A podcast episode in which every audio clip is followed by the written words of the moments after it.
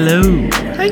and welcome. It's me every time I know. I to Got the Runs, the comics podcast with all the sexual chemistry of uh, uh, a, a mechanic and one of the flying machines from Atlantis: The Lost Empire. I guess that is kind of the vibe. I hadn't. I never uh, really thought about it, but Yeah.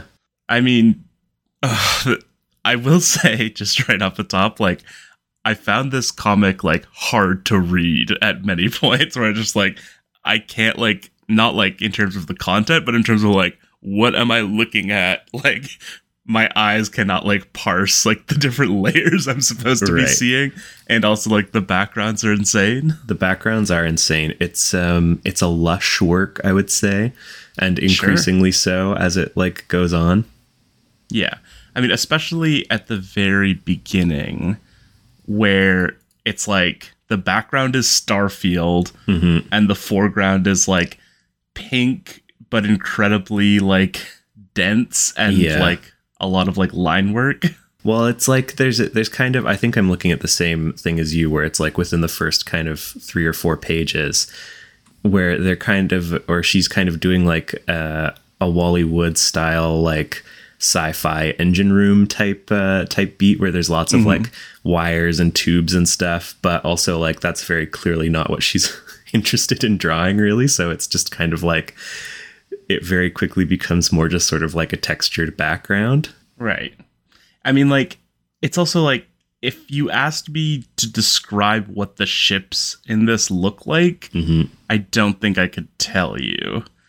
Like, they kind of look like birds, and then, but like, the bottom is like silky. Yeah, they're like fish, and the kind of fish that have the really like kind of flexible and fabricy fins, but then also they like flap their fins to fly. mm-hmm. That's Um, that is sort of the vibe. Yeah, certainly, a, a, to say the least, a lot going on in this book. Mm-hmm. Um, of course, we're discussing the works of Tillie Walden, Tilly Tilly, to all the listeners. I listened to uh, an episode of How Did This Get Made that came out recently where they name checked her because one of the Tilly sisters was in the movie that they were talking about, and then they got Jennifer confused. Well, they they weren't sure if it was Jennifer Tilly or Meg Tilly, and they kept switching which name they were saying, and then they just started saying Tilly instead of attempting a first name. And then at one point, June Diane Raphael, great great podcast by the way, was like, "We're completely focused on Tilly today." I was like, "I need to pull this as a soundbite to like lead the next episode." and then and then Jason Mantzoukas, who noted comic fan, at the end was like, "Well, because we've been talking about Tilly's so much today, I'm plugging the work of Tillie Walden." So Sure. we're uh, we're in the zeitgeist. Yeah, and thank you for plugging how did this get made. Yeah, I no sure problem. appreciate the GTR bump. Absolutely, Jason. Come on, talk about Hobtown mystery stories. We could maybe get Jason Mantzoukas on this podcast. If I knew how to get his contact info, absolutely, guess he'd so. never hear the end of it from me. Absolutely. But of course, we are today covering On a Sunbeam, uh, her 2017. I forgot to pull up the Wikipedia page by one weapon. the, yeah, the the like published version came out in 2018. The webcomic version, I think, was released kind of throughout 2017 and maybe even into 2016. Yeah, launched in fall 2016. I read that and then didn't really like think about the fact that it's a webcomic. You know, certainly it doesn't scream webcomic like structurally speaking. It's pretty much just like a normal graphic novel that's published digitally. I mean, even in terms mm-hmm. of like the flow of the story, like it doesn't feel like it's like a serial in the way that it might. Yeah, yeah. I think that one of the big kind of differentiators from like on a sunbeam and a webcomic of like the heyday like aughts webcomics is that well number one i think she probably knew she was eventually going to publish it right from the get-go but also and i can't really find anything to like completely verify this but just from the way it's like presented on the website for the comic and stuff like that i'm pretty sure that she posted like full chapters at a time whereas like the kind of classic webcomic model was that you do one to like three pages a week. So and, and, i mean there is also kind of i went on hoping that there might be a bit more of that kind of like early not not even early web comic but like the the days of your webcomic experience where you go on and it's like not just a webcomic it's also like a blog and a fan forum and like you know what i mean? Where it's like mm-hmm. here's the page and also here's like three paragraphs of the creator just like talking about like whatever is happening in their life at the time or like relating some tangentially related story or whatever. So i was kind and of like about a video game yeah, pretty much. Or even just to be like, I was listening to this song while I like drew this page or whatever. Um, so I was hoping to get like a little bit of a blast of that kind of web comic nostalgia, but um, yeah, it's presented pretty much exactly like what you get in the the book. Yeah, because you were more of the like you got into web comics on a more serious level. I feel like yeah, I especially I would, like I would say so. Well, because it was a free way to read comics.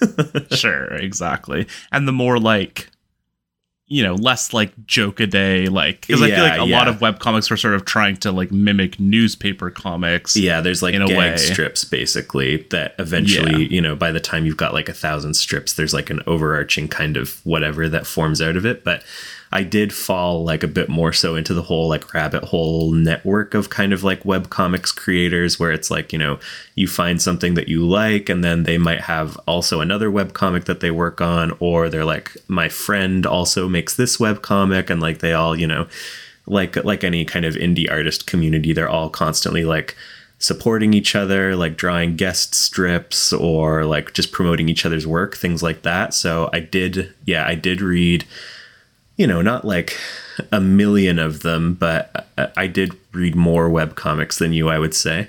Yeah. And like to that end, I would say that like as much as this doesn't have a web comic vibe in terms of like it doesn't really feel like she was producing it one page at a time, at the same time like in some ways it sort of does in insofar as like there's a lot as you alluded to, there's a lot kind of going on.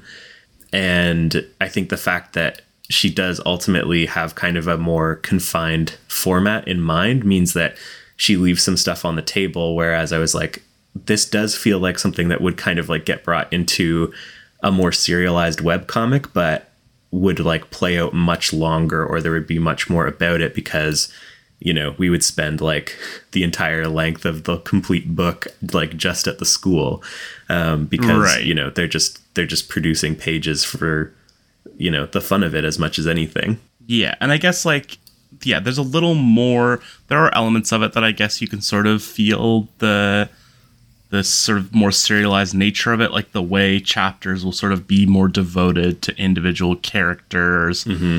and like yeah, I guess like the, I'm I'm just imagining like if this were a regular web comic, how like people would complain about the Elliot arc, and it's like why are we like like so far into this, like going off to focus on Elliot mm-hmm. and like their whole backstory. Yeah, but but then like my one, not my complaint, but one of my kind of sticking points about the comic as finished is that I'm kind of like. I don't know, like you spend so much of the book being like, so what's Elliot's whole deal? And then you get to it and it's just kind of like, this happened. it's like, yeah. Oh. I, I, see.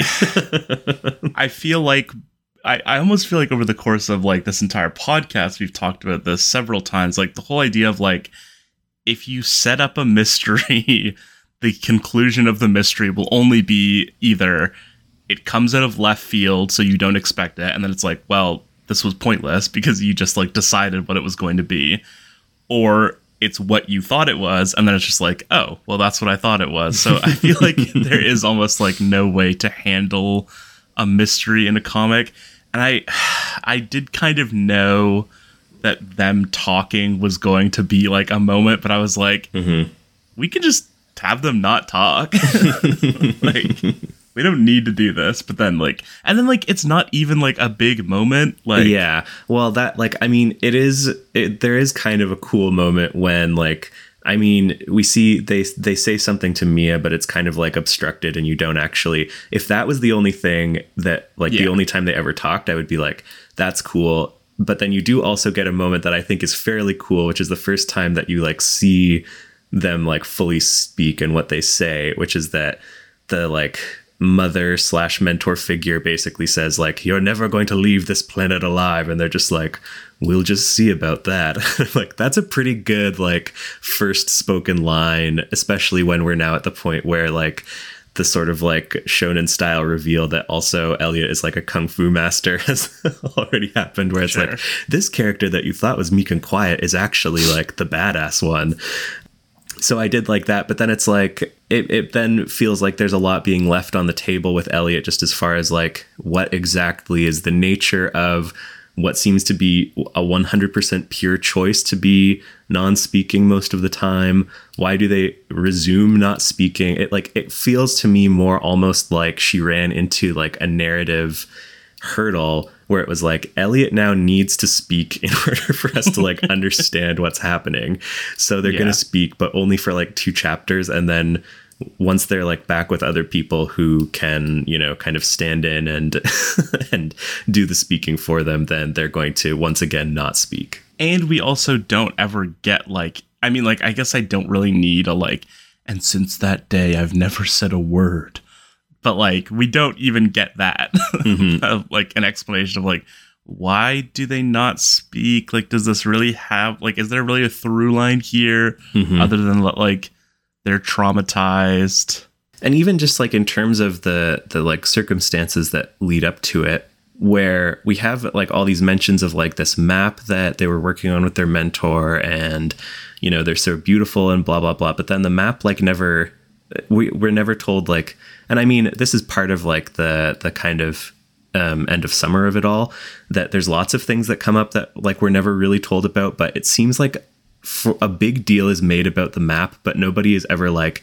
and this is why they needed the map or like and now we need the map to like do this that, or like even yeah. or even to be like and this is why the map was so important other than it was like the life's work of this character who appears on like two pages Well, I mean, like, I understand why the map was important for the people of the staircase. Mm-hmm. um, but yeah, they're, you know, in, I guess the more like, but then, yeah, it's a weird thing. Another thing we talk about a lot, I feel like, is sort of the, the give and take between like sort of following tropes or mm-hmm. following like sort of like standardized plot, mm-hmm. uh, machinations is like, if you go with it, then it's like, oh, that's obvious. But then if you depart from it, it's like, so why did we not just do this? Because like it, it does make sense that like there is a very obvious thing where it's like they're in a place that yeah. is famously like difficult to navigate. Yeah. And then so it's like maybe they and need the map. And they're with like a leading cartographer,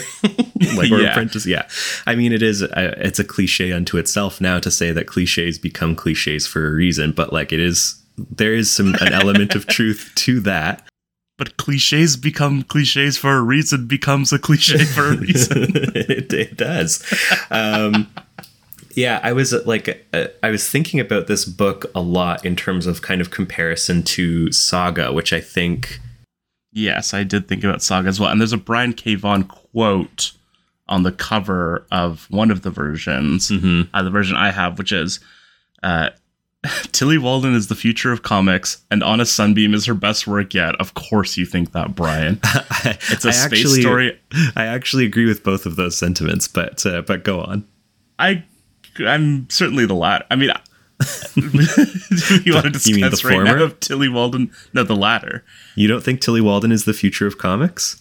Well, it's like, I mean, again, we we love to talk about sort of auteurism, but it's mm-hmm. like, ha, is how is she the future of comics like right. c- c- but only because just like i mean like certainly in the future i think she will continue to make like great comics yeah but it's not like she's like breaking ground necessarily but i guess like yeah, yeah. having that level of visibility for like a queer woman is something this is something that i think about often to now to completely throw a curveball at our listeners in terms of like when people have NBA legacy conversations because you know people people will talk about like well if you're going to be top 5 you have to have like changed the game and this usually comes up in the context of like you know this is why like Stephen Curry is like a more significant figure in basketball history than LeBron is going to be like that that kind of line of reasoning but where I'm like sure. I I like and like people will say like you know oh michael jordan like also reinvented the game by making it about like these big scoring wings and like you know the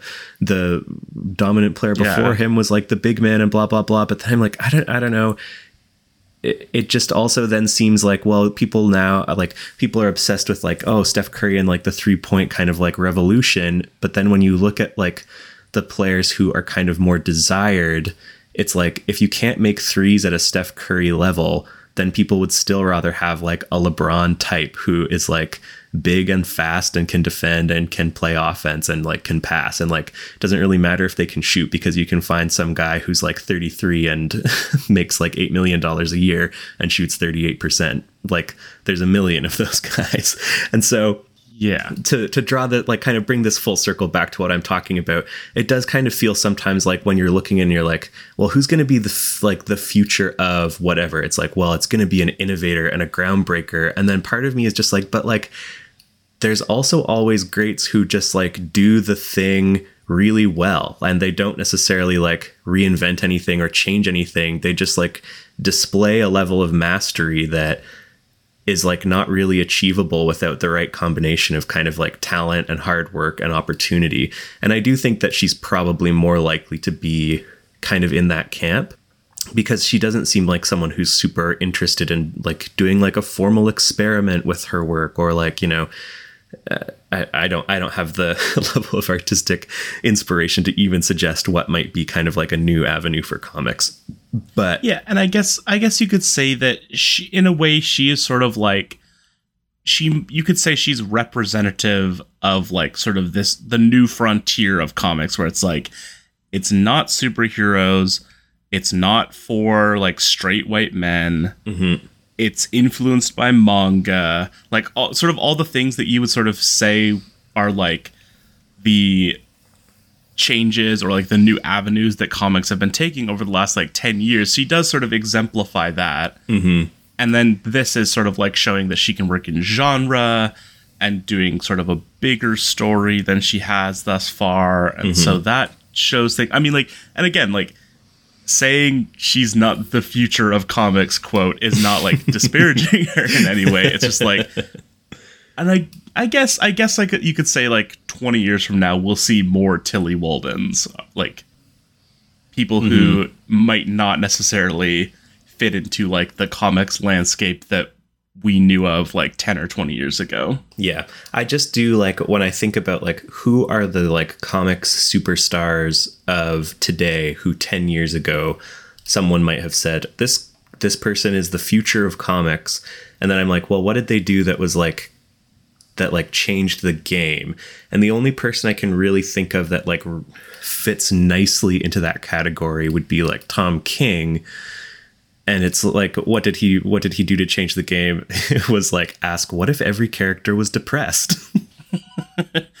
Look, what comes to mind for me in terms of like mainstream con well like i think vaughan certainly would fall into that camp like uh, well he's he's he, even though like in 2012 he was the guy who 10 years ago people would have said yeah. he's the future of comics yeah i don't i don't mean from like 2012 until now but mm-hmm. I, he is like someone who i think would make sense with that moniker especially like he is sort of like the Edgar Wright of comics in a way. mm-hmm. um, and then like the other person I thought of was like Hickman, mm-hmm. who I mm-hmm. don't think was really like a game changer, except in so far as like you know you know more about maybe his work than me, mm-hmm. but like yeah, I I think that with him again, it's not so much that he like shook things up or did things so differently, so much as it was like a willingness to take advantage of like kind of the long form serial storytelling vehicle to to make these kind of like sagas that you hadn't really seen in big two comics for a long time kind of since the days of sort of like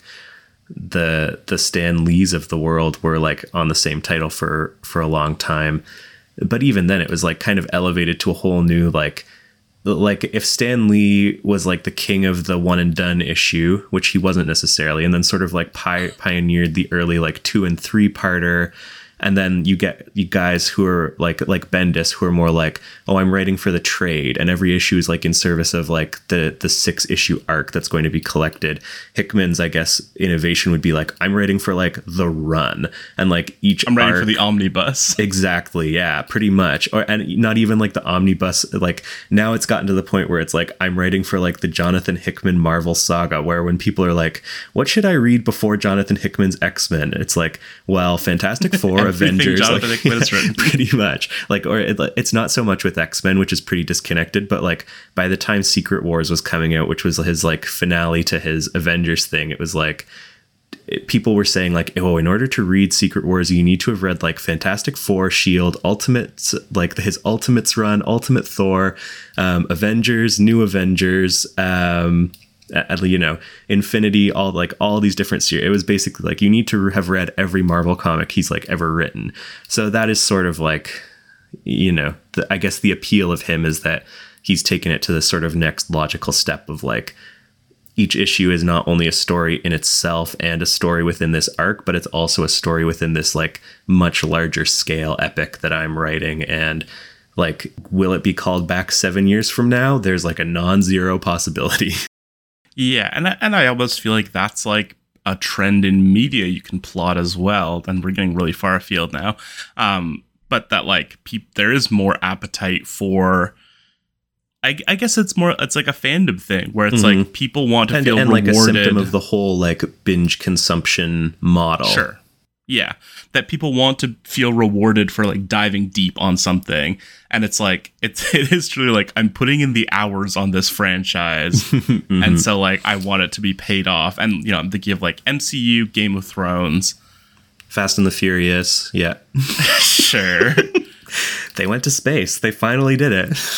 they did go to space. And to a lesser extent, just like the sort of rise of like the long prestige drama yeah, for sure. It's also like you're sort of setting up like long dramatic narratives which are being paid off over the course of X amount of time. But mm-hmm. anyways, none of this has anything well, to do. I mean, it, it is all kind of connected because the reason, the way we initially started this up was because I was thinking about this book in comparison to Saga, and Tillie Walden, from what we've seen from her so far, at least, is also kind of like an anti Hickman in that he spends so much time building these kind of like immaculate story structures, whereas the whole ethos of like this book seems to just be kind of like, just go with it.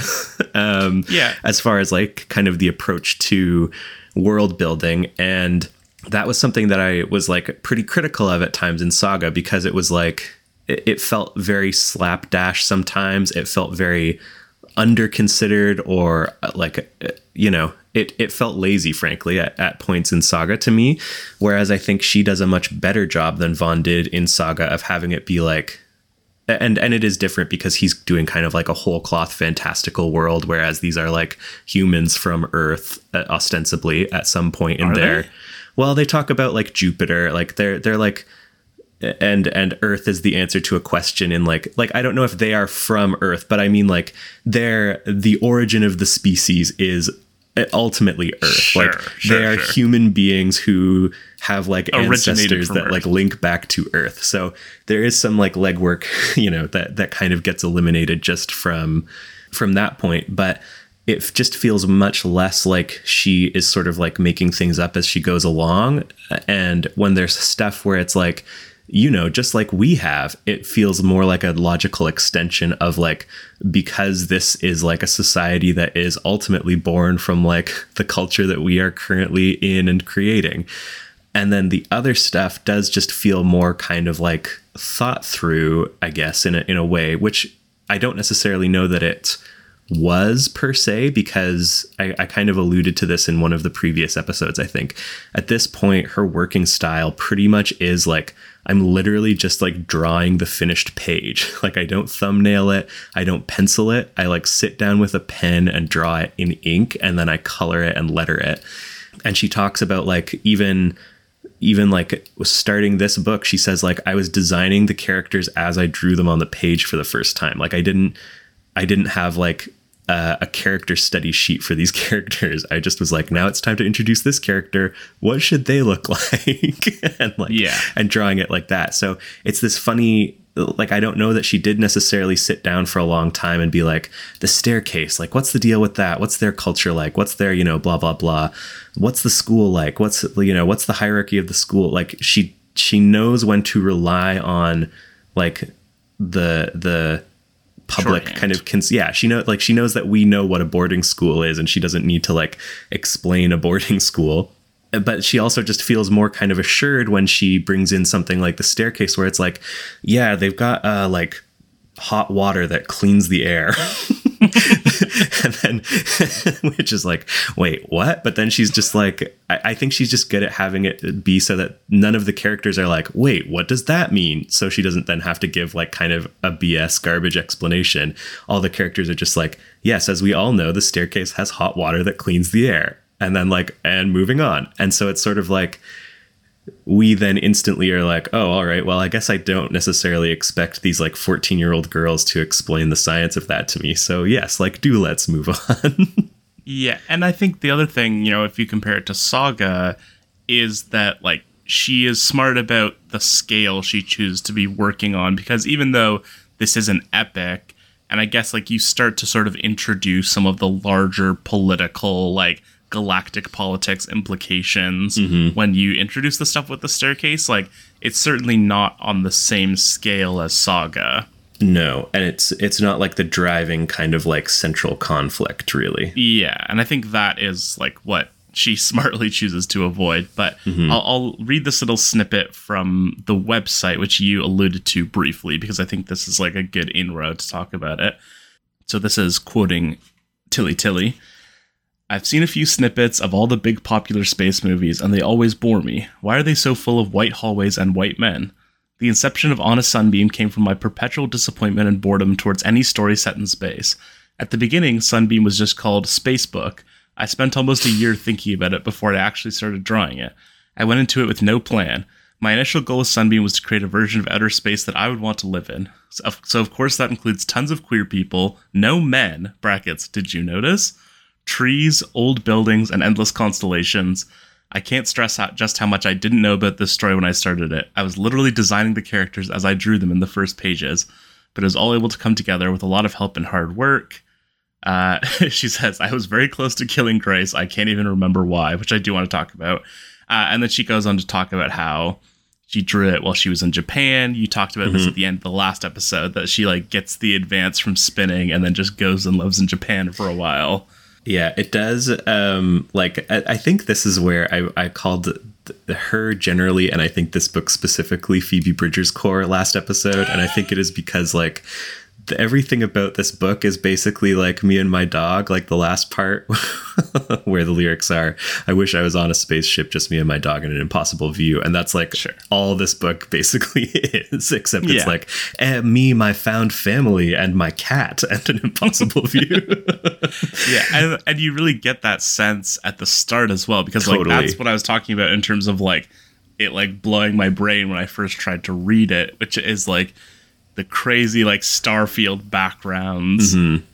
like you can really tell that she has an interest in that which Yeah. like does sort of go by the wayside as like the story starts to sort of like fill in for that mm-hmm. but yeah Yeah, I was also laughing, kind of picturing that when Mia first goes into Grace's like single room for the first time, because I was like looking at it and I was like, this looks like the like lo-fi uh, hip hop beats to study and relax to girls like apartment, except the view out the window is like Earth. but then I was like, but that's also like whenever I hear that like thing about how she like drew it in Japan, that's like basically also where I picture her when she is like drawing it is like in the lo-fi hip hop beats to study and relax to girls room. Sure. Except like the view out the window is like Mount Fuji. okay careful oh. I mean something culturally sensitive.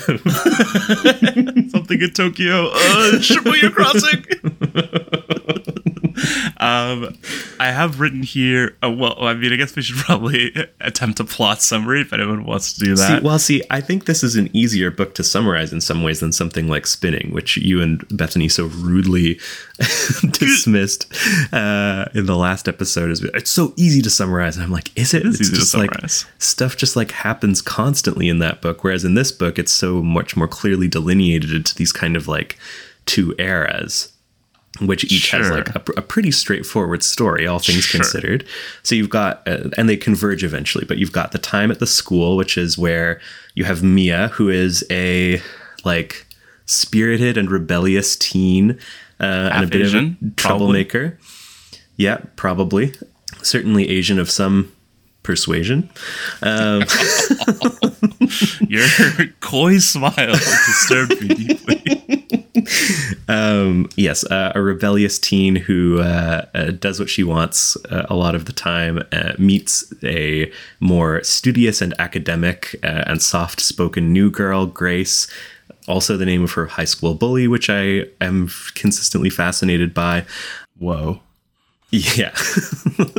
Anyways, um, and they quickly strike up a friendship because Mia is kind of just bored with um, her school and her friends and the way her life has been. And um, for the first time with Grace, has someone she actually likes being around. And then Grace is kind of odd and distant and, um, you know, doesn't really have anyone else trying to really like warm up to her. So they quickly become fast friends and then find young love together uh, and together navigate you know studies and um, bullies and issues with teachers until uh, the truth about Grace's kind of background is revealed, which is that she's the daughter of this family Okay, your that 60 controls. seconds are up now. What? Your 60 seconds are up. oh, well, I, th- I thought we'd given up on the 60 seconds. Anyways, she's the youngest daughter of basically this like feudal family that controls the staircase, this kind of like red zone of great kind of resource wealth, but very isolated and considered very dangerous.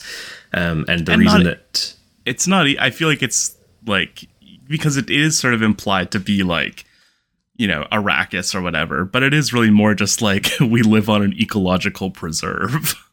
Yeah, kind of. I- mean, it is like there there are environmental hazards as well, which we see at various points. But well, anyways, we'll talk about that later. Anyways, the reason that Mia learns uh, about this is because the political and environmental situation on the staircase has changed, and her family is calling for her to be returned home.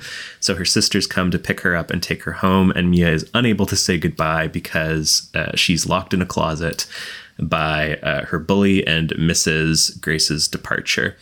Uh, we then kind of fast forward five years. Uh, Mia has graduated from school, uh, but not done very well academically, can't get into college. Prospects are looking shaky to say the least. Um, but her teacher, her favorite teacher, kind of pulls some strings and gets her accepted onto her sister's crew, which is a like rest- space restoration crew where they go around and perform various jobs on space buildings from uh, preservation and restoration to like basically just like remodeling. It is like a funny job. It is- And it- well, it's cool. It's it's funny to me most because in some ways like I mean we'll talk about this more but I do think that uh, I read a, another interview with her where she described kind of like her attitude towards science fiction similarly to the like little snippet you read earlier but she also included capitalist as one of the things that um you know turns her off about the genre is is kind of these these overriding themes of capitalism. And i do think that there I, I read an article that like kind of broke it down really interestingly that there is kind of like a like profit is not the point ethos that pervades like all of the protagonists in the book and then even like the whole delivery model where it was like she took the money she made from something else and went and made this so that she could like give it away um and, like and and eventually read it she for free. yeah you, and you can still read it for free and you can also buy it if you want but it's like you know there's there is this sort of like anti-capitalist you know pervasive sentiment that goes through it and i do think that that's also kind of part of the fantasy of this job is that it's like yeah you go to these like big empty buildings and you chill with your closest friends and like work Well, but also she, they do talk about this briefly that it's like, yeah, like sometimes we are like taking beautiful old buildings and like turning them into offices. Mm-hmm. right but we never see that It's true. We never, we don't really ever see that. It is. But I- it I- is kind of like. I mean, yeah. I do. I don't think that she ever presents this as kind of like a utopia or like No. what necessarily. eh, Maybe any of them would necessarily choose to be doing if they had a choice, and also it is kind of like, you know, for something that is ostensibly construction, it is unusually like creative and academic and like fulfilling. Yeah. I would say for something that is like pitched as manual labor initially. Sure, Anyways, so she she takes this job, quickly becomes very close with the crew, which is, as I've alluded to, a sort of motley found family. And uh, after she kind of makes a misstep that gets the captain of the ship put on a like administrative leave, um, she is caused to kind of reflect on her life, realizes, not realizes, but sort of like comes face to face with the regrets that she has about Grace, and then um, convinces the remaining members of the crew that they should quit their job, go pick up their captain, and mount basically a reunion mission to the staircase to give her the opportunity to um, check on Grace and at the very least say good, the goodbye she never got to have. So they do that, um, and then Grace joins the ship at the end. Yeah, and also the two of them leave the ship. Yes, Mia becomes the captain. She is the Yes. captain now. Sure. That's a that's a Captain Phillips reference for familiar. Yes. Oh, you're telling me. Thank Yeah. you. um, I do have written here. I guess it really is like through it, but especially when you first see like the job site. Mm-hmm. Uh, I have written Tillie Walden architectural jump scare. Where like when I turned the page, and I was like, "Oh, this is what this is gonna be about." Also, Uh, yeah, there is a lot of that. I mean, the school, which is kind of like space Hogwarts, is kind of like that too. But I mean, even like the first page, it's like empty starscape. Panel one, panel two, it's like Mia looking through a window. Panel three, like cathedral, which is like I don't. That's is that the job site that they're already that like at? I thought they had to travel to the job site after that. I th- no, that's them picking Mia up. I think Right. from the school, right? Uh, yeah, I guess it. I guess it would be. But so yeah, it's like it's kind of like page one is like. By the way, I'm still very into this. Yeah, and also like page two is like here's an eternal elevator or something, and that's like part of where it's like I can't understand what I'm looking at here, and you know I I ultimately was just like I guess I don't need to fully like be able to parse the visual language mm-hmm. of this, but you know if there was one thing that sort of gave me trouble, it is like I think the art I don't know what it is exactly because it's sort of using the same thing that we've talked about before, where it's like there's a wash. Yeah, I do think that part of it is just sort of like the visual language of it is just so not what you kind of expect from a sci-fi where it's it's like you don't expect the like space academy that is in space to literally just be like a castle floating in space. So you, like even just looking at it you're like, "Oh, what planet are we on?" But then you look around and you're like, well, we're not on a planet. That building just is in space. and Right. and like that only continues as you go on and it's kind of like, oh, there's like trees growing like in outer space and like, oh, they just like went outside in space like in in a tank top and shorts and like things like that which, you know, I think part of kind of the point of it is to sort of like break the expectations of what like a sci-fi comic it like shows you or how it kind of like you know engages with the science specific kind of elements of that. But I do think that also it makes you kind of take pause because you're like especially to kind of like sci-fi heads like us where we're very trained to sort of be like oh they're in space i see trees they must be like under a glass dome of some kind. So it just like takes you a minute to kind of process and be like no they're not. Uh, but maybe more you than me. well maybe but i like no I, I i know what you mean though where it is kind of like you just feel sort of disoriented by the art sometimes. And i do think that part of that is just because you don't you're not seeing what you kind of expect to see.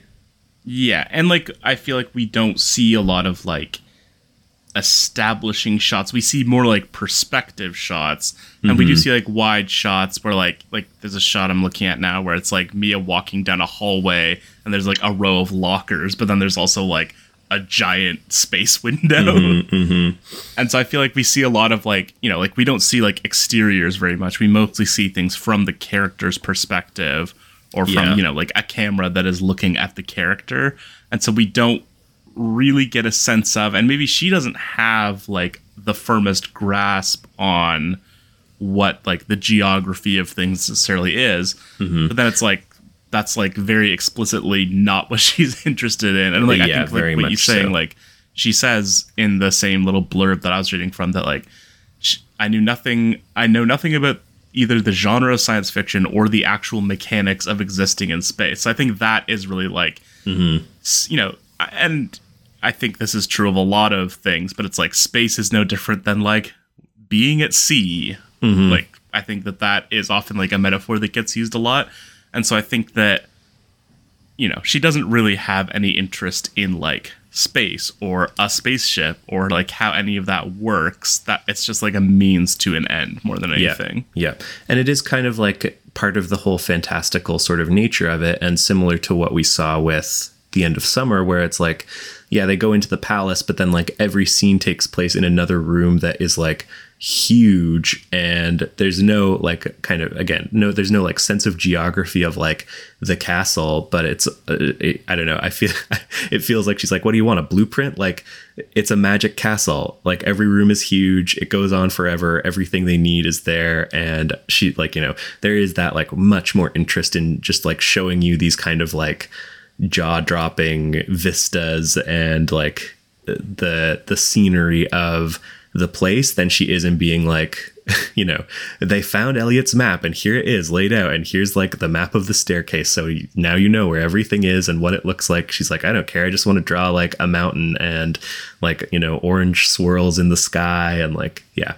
Yeah, and that's almost like played for humor. Like I'm thinking about like the game, which is basically like I don't know if you've watched Parks of Recre- Parks and Recreation, but it's basically Mm-hmm. yeah the Cones of Cones Dunshire. of Dunshire yeah yeah, that is a good comparison yeah where it's like there's like a d&d element to it but they also call it a video game but there are also like tabletop things and also there seem to be a lot of cards involved yeah, and like like there's there's the one scene where they like actually play the game. I think there are multiple games. I don't think that the game that Grace and Jules are talking about at the end is the same as the game that they're playing through most of it. But like, oh i think it thing- is like Really? like the one that they play the, it's the i think it's the same as the one that mia and jules and elliot play together No, no, no. in no. that one scene yeah where they're So talking wrong. about like oh we need to like rush the blah blah blah Oh yeah, that's well, that's a different game as well because that's like a cooperative game. I think. Oh, oh, yeah. I don't think it's the same game that Jules and Elliot are playing, like while Aaron is trying to, or while Mia is trying to sleep.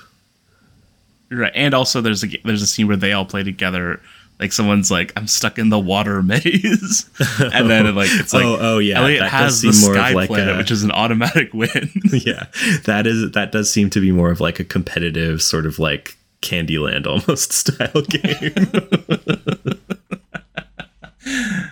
it's in the Candyland family, certainly. Certainly, yeah, yeah. I I think that this is a book of hers that I enjoy sort of the most of the ones that we've covered so far, and I do think that that's also because it seems sort of like like I do I think people were surprised that this was kind of what she decided to do after spinning but when you read kind of like her body of work up to this point it is in some ways more so than spinning kind of like the Yes, logical absolutely. Next step where it's like I'm going to take some of these fantastical elements. I'm going to take the like the vibe which has always been kind of like the big you know she she like never gets the vibe wrong basically. Um and so it's like i'm going to take that. I'm going to take this kind of interest in genre that i've shown before. I'm going to take this interest in these kind of coming of age stories that i have told before and i'm just going to sort of like level it all up in terms of scope scale you know even the length of the book you could reasonably describe this as the end of summer meets spinning in a lot of ways. Yeah, and and even like I I think there are there's a lot of um. Mm, I love this part. there's a lot of I love this part in this too, just in terms of like, especially in the scenes. There's one chapter in particular where it's like they take a field trip and it's just like Grace and Mia hanging out all day with no text. That I was like, this is so. Um, this is so I love this part core where so I love this part. where This is so I'm like, liking it right now. if they were like if they were huge right now, this would basically just be like this would just be like the, I love this part part two. Um, like there's there's plenty of that in it as well. It would be yeah, I yeah, love this part. Anyways, so yeah, I do, but but I agree that like I do think she in some ways kind of had to make spinning to make this, and I think artistically, uh, I I mean I think that as an artist, we will still see her improve in part because again, sorry to say it, she is so young. She's young. young. um, like I do think that there's more development ahead of her and just like thinking about kind of her process both in terms of how she has kind of like cut out some of the things that she feels are sort of peripheral and then also knowing that because she was kind of like releasing this online as she made it she was probably working faster than she did on spinning. It, but and yet at the same time i also feel like this is the best art of her career at this point and like it is it is really like a tour de force. Yeah i mean certainly like she's like sort of putting it on the line, which is what mm-hmm. makes me more accepting of the fact that like I'm okay with having a page where it's like sometimes I just like can't tell what's happening because like you know you have shots where it's like you like see Charlotte's field journal and that like has like such great renderings or like you know like there are so many great splash pages in this mm-hmm. and like the use and, of and color tons of like aspect to aspect stuff too where it's again like we never see the full kind of like exterior but you get to see so many of like the facets of the place that she's putting you in. Yeah. I, like like scenes where there's one scene where it's like she messes up in the architecture world mm-hmm. where she like you know that's sort of the impetus for Char getting suspended is that she like steps in a place she wasn't supposed to step. And then that's cross cutting between her crashing the ship mm-hmm. in at the boarding school. Right. And I mean like and both of those are so like visually sumptuous in their yeah. own ways. Well, but the, the the whole like the crash scene is so messed up because the whole point of it is like but she's in these pitch black tunnels, so it's like I do feel like in that particular section like the confusion is also part of like the visual storytelling yeah. of it to be like you can't tell what's happening. Imagine if you were flying this ship that's going, you know, however fast those ships go right. in this like pitch black tunnel.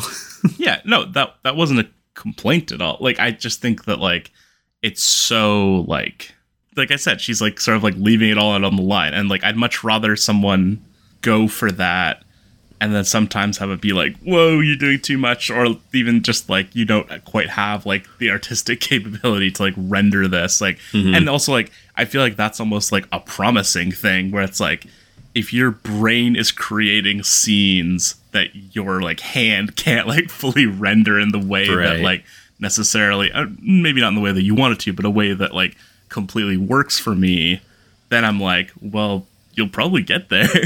yeah. Yeah. I do think that there is a level of artistic freedom here that we rarely get to see in comics because it is again like the the whole like the profit is not the point kind of aspect of it where she's like this book is already paid for. Like I've got I've got money in my pocket and I'm going to make this book and like you don't think it's publishable, I literally don't care.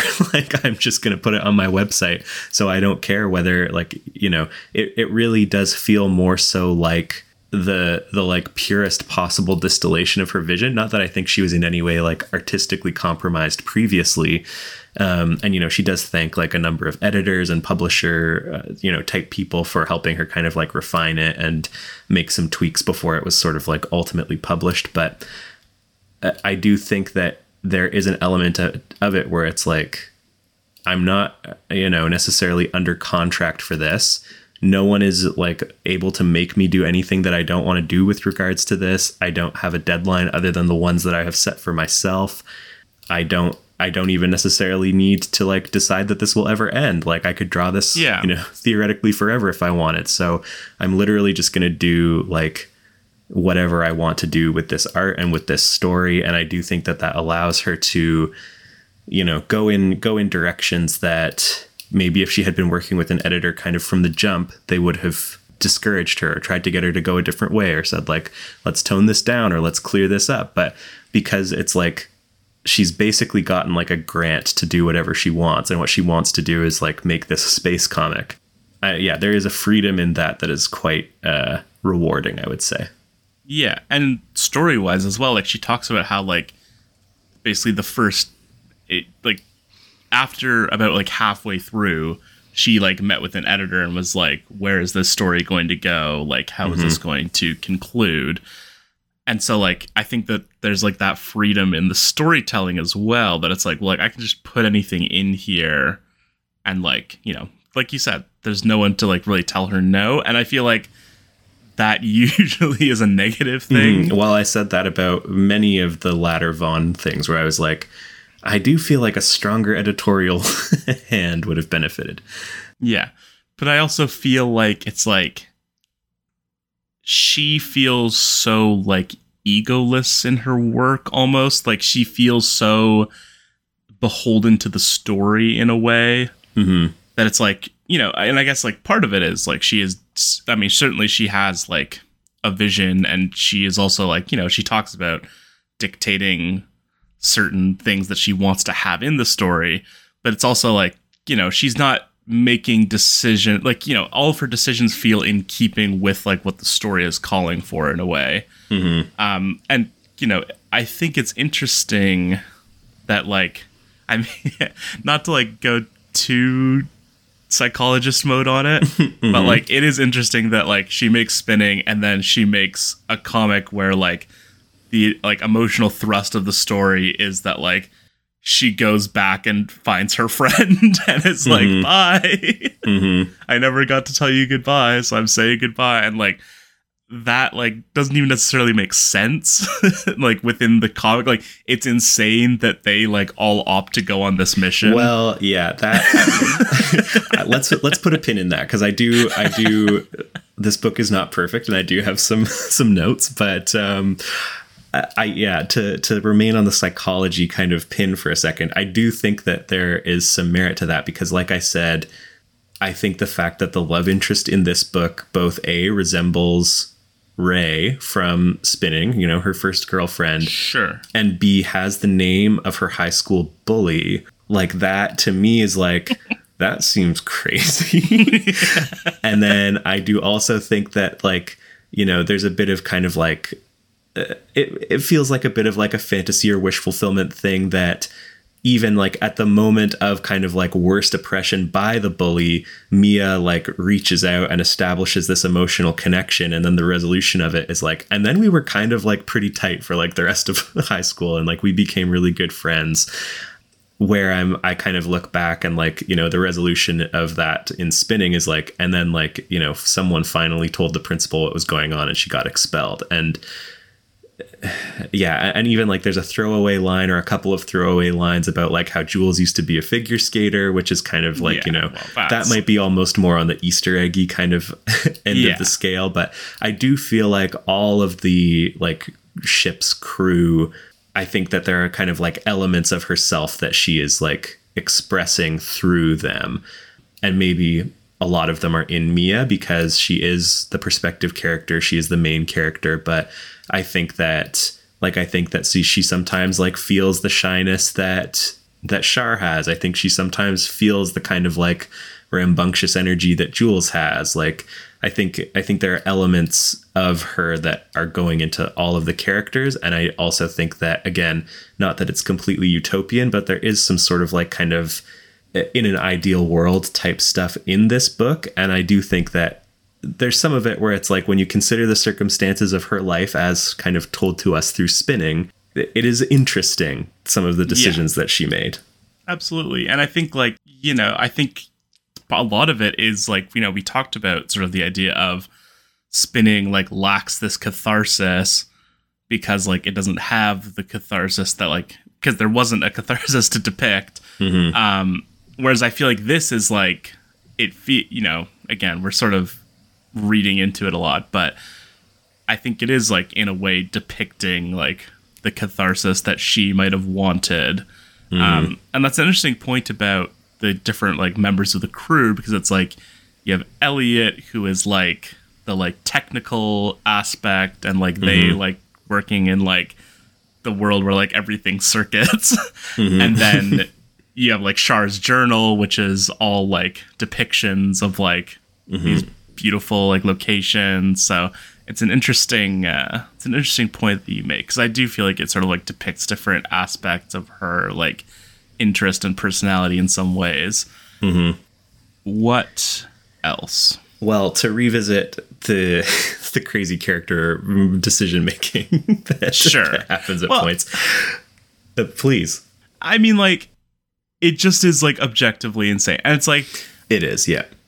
But I will say, at least like it is insane, and it's like at least kind of consistently insane, where it's like everybody is just kind of like that, and like they all yeah, they all are making sort of the same insane decisions. And i do feel like she at least kind of tries to speak to like there's that conversation between char and alma where char is basically like like i know that you're not doing this because you just want to like help mia. And she's like well yeah i'm not only doing it because i want to help mia. And like elliot also is kind of doing it for reasons beyond just wanting to help mia. Sure. like there are there are a couple of sort of like ulterior motives written in as well but they are i I mean it's never presented in terms of like if not for that i would have said no.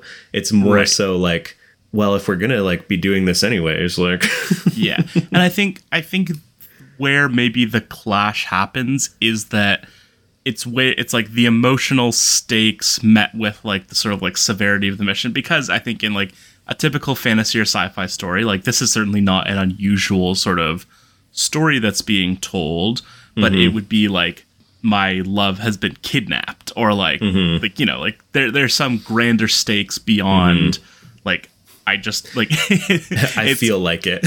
it's doubly it's doubly crazy and this is sort of what i'm getting at is that like it's not even like she got taken away by her family and like she's unhappy there and like we know mm-hmm. this to be the case. It's just like i just want to talk to her which i think is like that's what the emotional stakes are calling for because it's like you know it's like you can't and i think a really interesting thing and another part of the sort of this could be like this is like a spiritual or an emotional sequel to spinning in some ways which is like mm-hmm. i've grown up now.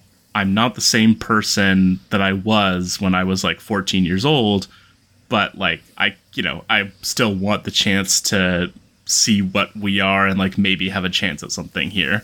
Mm-hmm. And then that's like that's what the emotional stakes of the story are calling for but then but then it's like so we're going to embark on like what is probably like 85% a suicide mission mm-hmm. in order for you to like just talk to someone. Yeah it, and like even i know they again this is sort of spoken to but it still seems crazy to me that it's like so listen you just made like a completely like avoidable and like severe screw up on the job that caused my wife to like basically be fired but now you're like hey can you do me a favor i'd like to kill all of us then they're like yeah that's chill let me quit my job real quick It is. Yeah. it is pretty wild. I do think that there is some underdevelopment of some of the characters that is disappointing to me in a, in a, a way insofar as like we have already talked about some of the ways that she has kind of like via spinning kind of leveled up some of the things that she was interested in in her early stuff and sort of synthesized all of that into this book. And some of it does come through i think in the characters particularly in terms of like what you're talking about where it's like well you know she is she is getting a little older. She is kind of like a bit further into adulthood and she's starting to show interest in sort of like different phases of life beyond what we've seen to this point where it's like it does kind of like make some some sense to me on some level that like Char and Alma might want to like just sort of settle down and like you know make make a home together. And and even like I think that there's a sort of depth and maturity to having Mia, who we see at different points, be like, she went from this kid who was like so kind of like impulsive and spirited and a bit more of a Jules type to a young adult who is kind of like reserved and shy and feels like, you know, she she might have somehow like kind of messed up by not being more sort of like in control when she was younger. And so now she's kind of like swung the pendulum. Like i think people do sort of change like that as they sort of go through their teens and and into adults like I even even like with myself, I sometimes think about like I used to get in trouble in school for like talking too much, and now the thought of like having a sustained conversation, even with people who like I know well, is like not interesting to me very often. Um, not not not interesting, but I'm like it it just feels like it's so much work. And i'm like it didn't used to be work to, to like do that if that makes sense. Like like i i guess i kind of get the the like transformation depicted in mia even though i don't think i was ever like as crazy as she was and i don't think i'm as kind of like awkward and quiet as she becomes like i do i do recognize a sort of similar like not withdrawal uh, necessarily but just just like a change in how you kind of approach things and I, like I do think that Mia is by far kind of the most real and sophisticated character that we've seen her do in any of her fiction. And I do think that that part of that is because like she just did spinning where she was like she was writing real people and engaging with like you know not not just like depicting events but also maybe given cause to sort of like think about like why did people react that way? Why did i react that way? Like why did we do this? Why did we do that? You know and so on and so forth. And so like I do think that she has leveled up in many ways from for instance like the end of summer is kind of the easiest one to point to as kind of her most fictiony work prior to that. But I did I, I guess I just hoped for more because outside of Mia and some like kind of more sort of story or motivation related interests like what i mentioned with Char and alma they do mostly feel like types pretty much every other character i I don't know. I I'm not sure. I mean, I think that you sort of got to what they are in terms of like when you're talking about sort of like depicting different facets of herself in a way. And I was sort of thinking that about like I think like certainly Char and Alma almost depict like a an idealized version of like a relationship she would want to have or like what she wants to see out of like an adult relationship, which I think is mm-hmm. interesting because she she is so interested in depicting relationships and like has done so over the course of all her other work. And so it's like, well, what does this relationship look like? And I think what that relationship is is like an adult relationship that's clearly delineated from like a first love or like any kind of like budding relationship. Like we never see the origin of their relationship or anything really. Mm-hmm like we only know them as like having been together for years and like are either dating or married at the start of the book. Mm-hmm. I wasn't totally clear on that part, but anyways, uh, certainly married by the end of it. And that that's just sort of like she is depicting something that she would want to see in terms of like there are disagreements, like, but then there's also like a st- certain stability and like a certain understanding of each other and like not as much being dictated by like sort of more like teenage emotions which i think a lot of her previous like depictions of relationships have been mm-hmm. and also I, I guess partly sort of like institutionally influenced at least when Char gets suspended but that is another thing that she like is interested in depicting a lot i feel like where it's like either there's some kind of force, whether it's like a parent disapproving or like someone moving or something like that, which sort of like is an obstacle in the relationship. Whereas this is more of like a stable relationship, which is what she seems to be interested in showing in that. And then also having a more like classic Tillie Walden esque romance in terms of like Mia and Grace. Mm-hmm. And then like, you know, like like I guess Jules is a type, and I guess like Elliot is a type. like, well, they all so yeah. I think I think what it is is that it maybe just shows sort of her disinterest, I guess, in some of like the genre stuff. In that, like, that when I say types, I mean in sort of like a. I guess it is kind of in that shonen way that I sort of alluded to, to with say, Elliot. I think it is very manga esque, where it's like they all to to me they all other than Mia have it, it's it, the, the they all can be summed up as sort of like they seem like they're like this, but they're also like this. Um, where it's like you know, it's it, but, but then it kind of just sort of like boils down to those two traits where it's like Right. in most interactions Char is the shy one but like when she needs to be firm she has you know she actually has some like strength to her like you know she's got her convictions and her character as well like Right. And like Alma seems overbearing, but she's also very protective. but she's the protective and loving one like Jules seems like so you know rambunctious and uncontrollable but she's also got like a heart of gold and she's so loyal and like Elliot seems like the quiet meek one but they're also they've also got this hidden edge and danger to them. Where like I that may be not giving her enough credit and like they do have flashes of of kind of more than that and I think that also there's an extent to which it's a consequence of those characters really Mia is the only character who's not only in half the book if that makes Right. sense yeah. um, and everything is through Mia's point of view. So we don't really get to see the opportunities for them to be more sort of like complete people in the way that I feel like Mia is a more sort of complete person. But I think I think Alma and Char are that developed, which like makes sense maybe because they are the sort of adults of the group. Um, you know, like I think the sort of stuff about Alma, like her sort of wanting risk, but then like she's it's sort of is conflicting with the fact that she like has this responsibility to protect Jules. I think that's interesting. And just I think like I think maybe it's just that their relationship I think is like pretty well defined.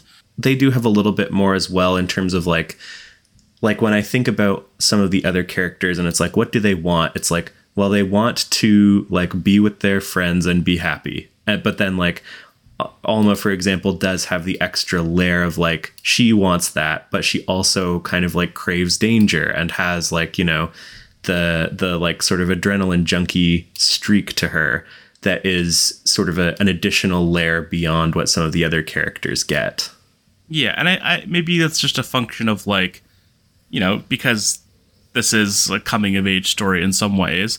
That it's mm-hmm. like you know, those are the characters, like especially Alma and Char. It's like those are the characters that have kind of found themselves at least a little more than the rest of the characters, and like are a little more grown up, and mm-hmm. so you can sort of plot their like desires and like where they want to end up a little more cleanly. Whereas this is sort of, you know, I mean, if she announced that she was making a sequel to this, I would be very excited. It would be, I mean, like I said, this is now we are, I haven't read anything that she's done since this, in part because I put her on here and I was like, I'll save it for the pod. Um, but, but Tillie Tillie. I, I had read everything else and this is my favorite work of hers so like i don't mean to be like hypercritical of it or no, anything no. but it is just i think especially like having gone back through everything and being sort of like man like she really she really like gets to kind of like the heart of a lot of different people in spinning and then to then go on and be like but it doesn't quite like i don't know. Like i said uh, maybe i just was expecting more of a of a level up quote unquote but um but it does feel like there was there were things left on the table. And maybe with a longer you know sort of more traditional web comic model we might have gotten to see the or had the opportunity to see a bit more of the characters in a way that would have like let us into them a bit more Well, I was going to say even like a manga model is what I was thinking of because like Mm, yeah you know, you think of like I mean, my sort of go-to almost is always Naruto because that's the one where I did Mm-hmm. really like read the whole thing and like chart the whole thing. And so it's like, you know, that's the same thing where it's like you have these three core characters who sort of embody these three core sort of personalities where Mm-hmm. it's like, you know, the brash loudmouth who like wants to be recognized, like the cool guy with the tragic past, like the Mm-hmm. person who like just like has a heart and like wants everyone to get along and like and, and you see the way that they develop over the course of like years and years and like hundreds of chapters whereas Mm-hmm. this i feel like is like you know this is the first 10 volumes or like five volumes or Not however, even, however yeah. the, however the pages match up this is like the first five volumes of a manga or the first arc of a manga yeah and it's like well now like we've completed this arc and we have like our core cast set which is Mm-hmm. uh mia jules elliot and grace and it's like from there you can continue to develop this story and it's like like we we're, Mm-hmm. we are seeing the beginning of their story in terms of like you know, they're probably going to be a crew together for the next like 10 years or whatever. Mm-hmm. And so it's like we don't get to see the development because it's not a conclusion. Whereas with Char and Alma, this is sort of their conclusion, more or less. Like they're sort of like Yeah, entering a they're, new they're life like phase. settled down and they're the home base now, and yeah, Yeah, with a little more stability. And so like in that maybe they feel more developed because like we are seeing a conclusion whereas with this it's like the conclusion is really more of like a beginning of a new thing. Mm-hmm. Yep, yeah, makes sense. What else? Good, good question. Yeah, I, I feel like we've hit a lot of kind of the main stuff as far as Well, do you want to sort of talk about like what the the like the mission that sort of like conclusive part because it does it is, you know, now that I think more about it and about the web comic of it all, it does sort of make that shift uh to being like it's like the first like X amount is just sort of like about this and we're going along and then suddenly like okay, we have to like have a yeah, plot. it's like time to wrap it up. Yeah, Yeah. I mean, I do think that it is kind of the weaker part of the book for that reason. It's in in my mind, like in some ways, it's nice to have a plot sort of like kind of crystallized in that way.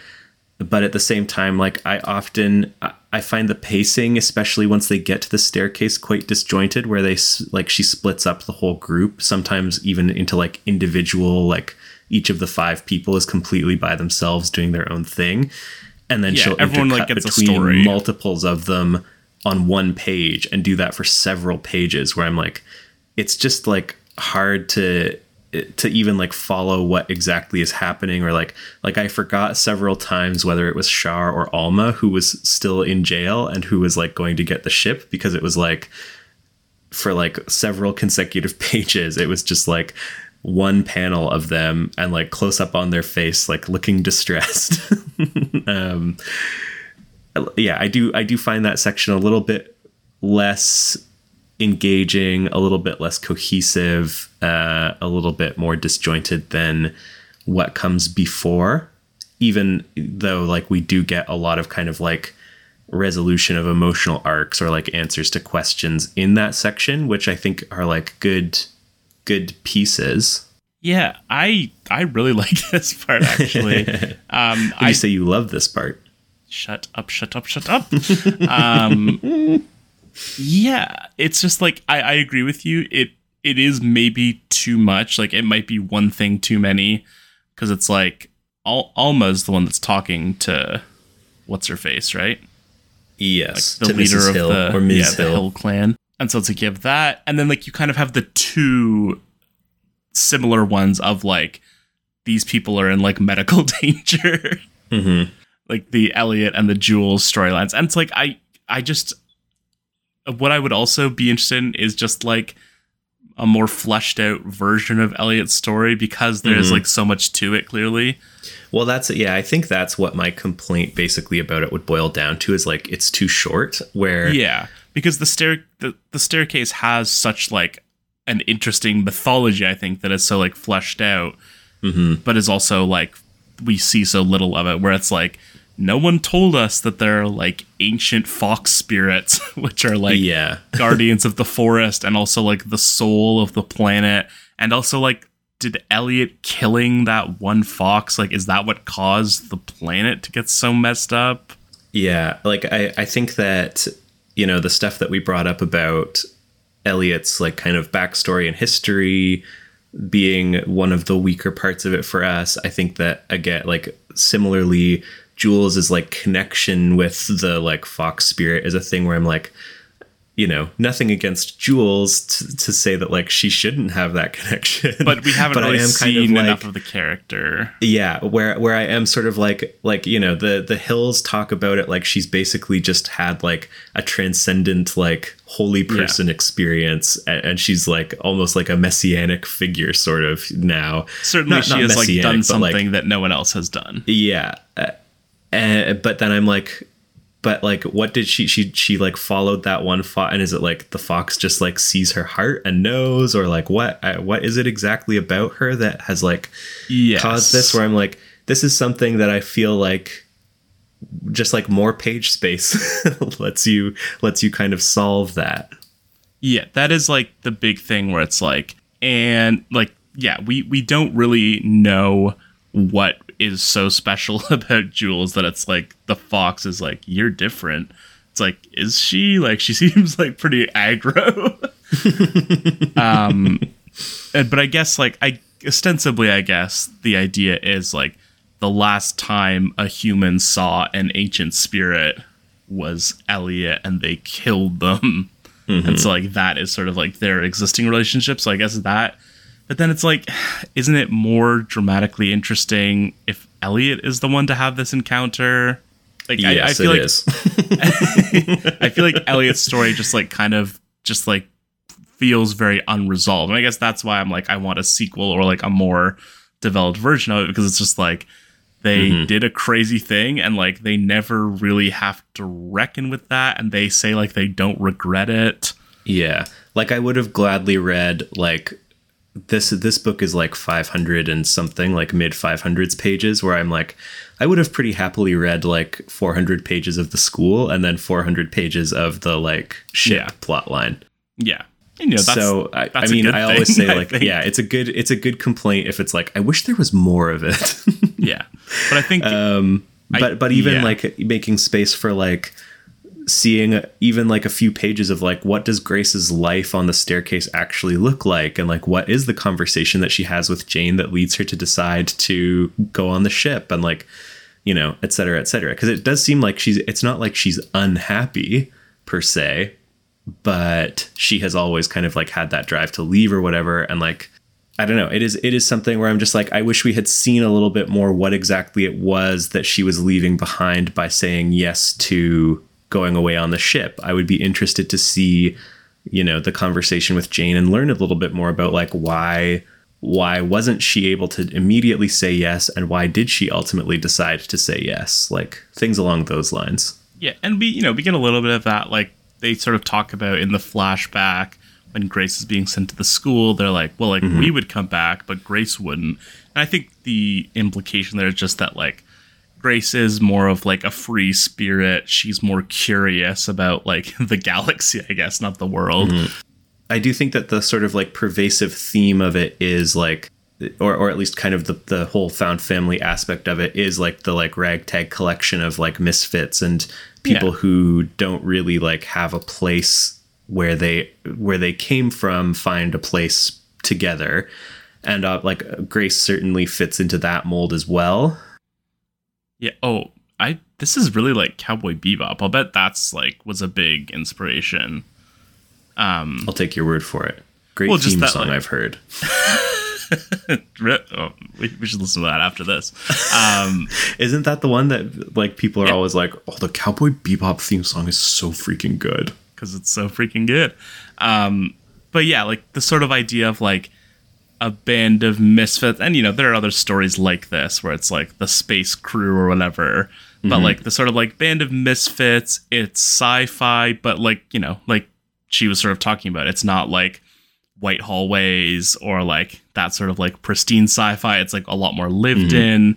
And then obviously like, you know, certainly I think her influences are drawn more from anime and manga than they are for movies. And so I think that's probably an element too. And so like I think that is sort of the space story that she is drawing from and maybe even like saga as well. Like you can definitely like you said, you can see some saga in this.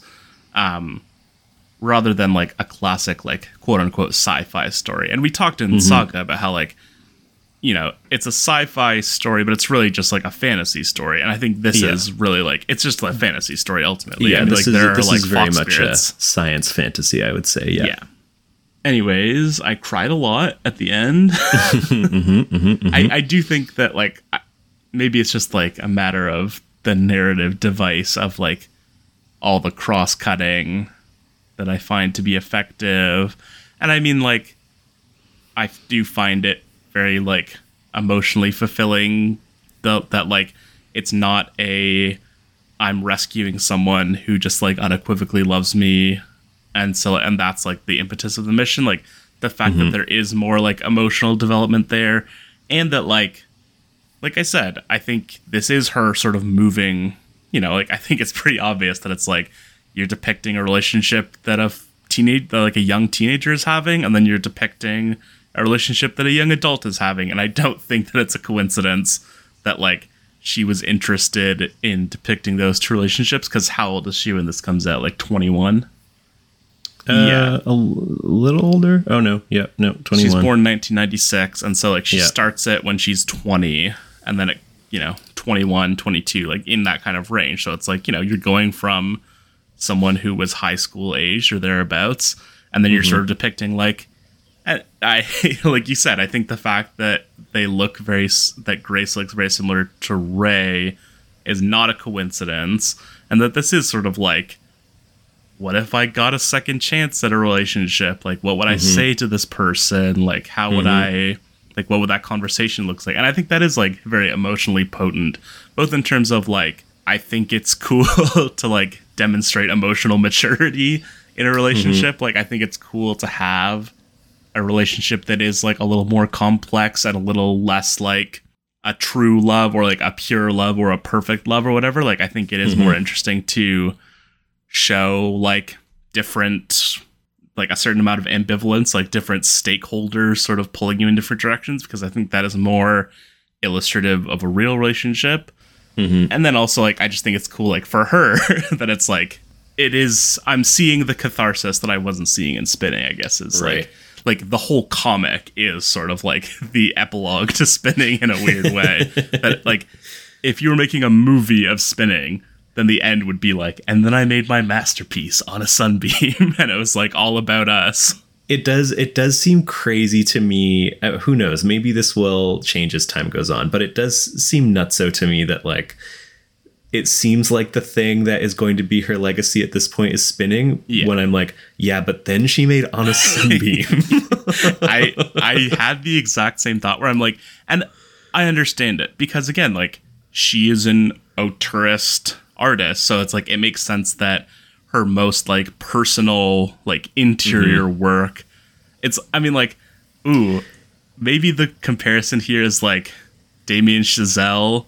Where he makes La La Land and then he makes First Man because that's also like a space thing, but it's like oh like you are like crystallizing ev- like this this is like so cool because it's so you but then it's Mm-hmm. also like so messy because it's so you but then it's like singular and so that makes it more like worthy of note.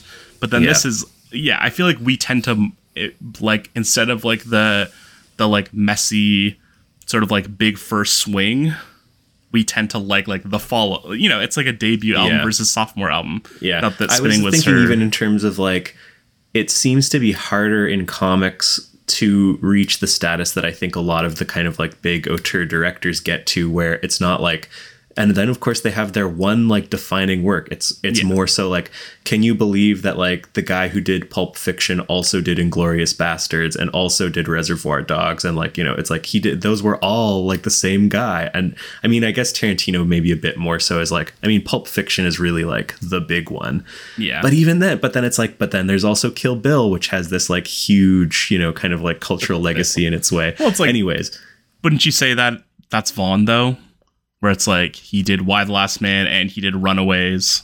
yeah, that's kind of what I'm getting at, where it's like it's possible to reach that kind of like upper echelon, but I feel like I can think of fewer comics creators who kind of like got there than I can directors, and it's almost more so like TV, where it's sort of like, you know, barring bar like there you you have like the Michael Schur types where it's like yeah I can rattle off like three or four really successful shows that that guy is kind of like either worked on or is responsible for at some level but you're going to get a lot more people where it's like they had their one hit series and then everything else in their career is like from the creator of that one hit series Right. like regardless of how good it is it's just the kind of thing where it's like it's never going to be like as popular or achieve the same level of recognition as the thing that like made their name.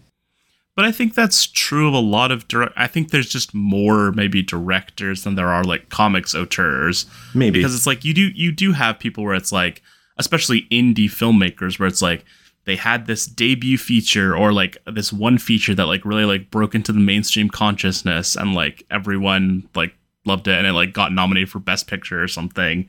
Mm-hmm. And then like everything else they make is like like they're still making stuff they're still making good stuff but it's just like it's mm-hmm. never going to like I mean, you think of like everything everywhere all at once, where it's like people were aware of Swiss Army Man and all that other stuff before that, but it's mm-hmm. like this is the one, and maybe they'll go on to like make a Marvel hit. movie or whatever.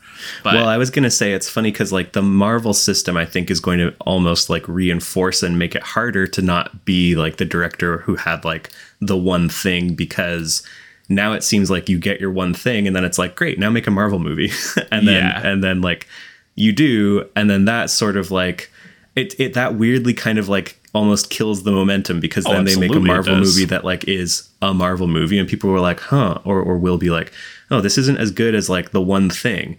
And then they go on to make their next thing that's not a Marvel movie, but people are already kind of like, I don't know, can they ever re like recapture the magic? Like Well, they think of, made like- that one good thing, but then they made that Marvel movie.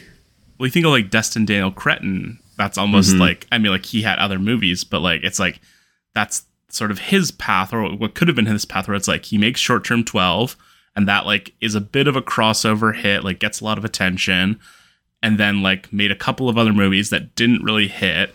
And but then it's mm-hmm. like instead of continuing to make more movies that like may or may not have hit, it's like now he's directing Avengers, the Kang mm-hmm. Dynasty. Shout out to mm-hmm. Kang. Um, and so it's like it, it does sort of like mess with the arc as well and it's like i mean that i think that is why a lot of people were, are sad about marvel movies and like the way that like they sort of impact the film industry because it is like what if tillie walden had made spinning and then instead of on a sunbeam it's like and then she had her run on captain marvel? Like that Yeah. probably would have been good but it's like i would much rather that she had made on a sunbeam.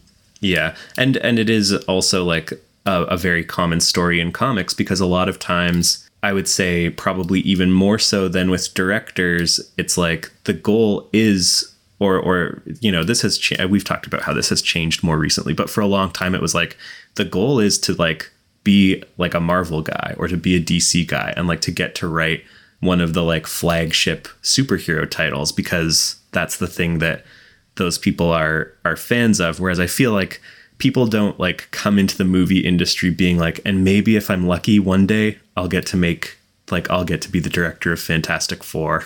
It's like it's that's that's more so sort of like one of the stepping stones in a director's career where it's like indie hit mcu movie and then now i get like the budget to do things that are maybe a bit more so kind of like creatively uh, in line with what i want to do et cetera et cetera. And like comics has kind of moved that way as image has kind of boomed and creator owned has become so much more viable kind of financially for for creators. But there just was a really long time where it was like the goal is to be the writer of spider-man or the writer of batman. Sorry, I was completely thrown off by the fact that there's an American born Chinese series that's coming oh to yes Disney there Plus. sure is yeah i'm very stoked no spoilies for any possible future miniseries with Michelle Yeoh and Ke Huy Quan we reuniting. yeah yeah Uh, oh wait is it is it He's in it. I mean, he is like okay eighth on eighth build, but Michelle Yeoh is like does it say who he's playing